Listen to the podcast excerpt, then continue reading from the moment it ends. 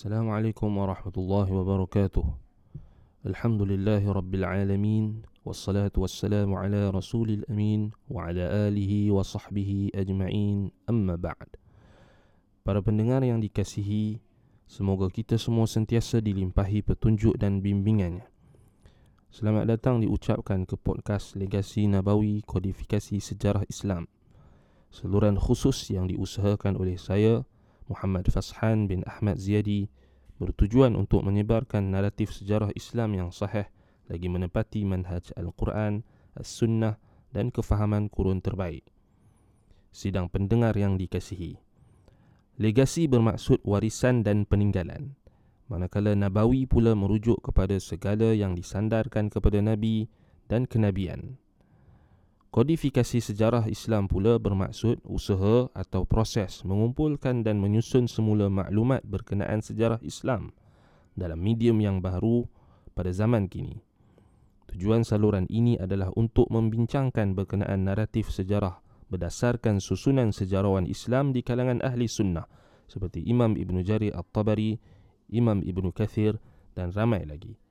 Di samping cuba menjernihkan kekeliruan dalam beberapa isu berkaitannya yang sering dibangkitkan.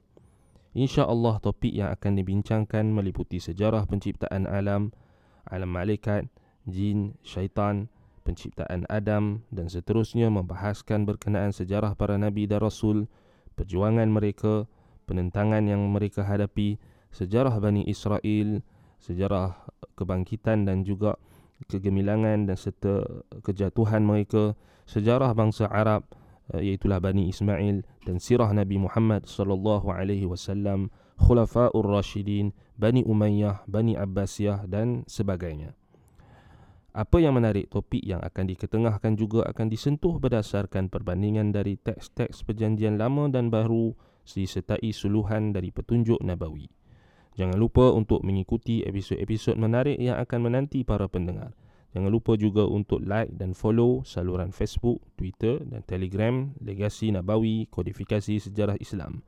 Semoga Allah mempermudahkan urusan kita semua. Hanya kepada dia sahaja kita bergantung.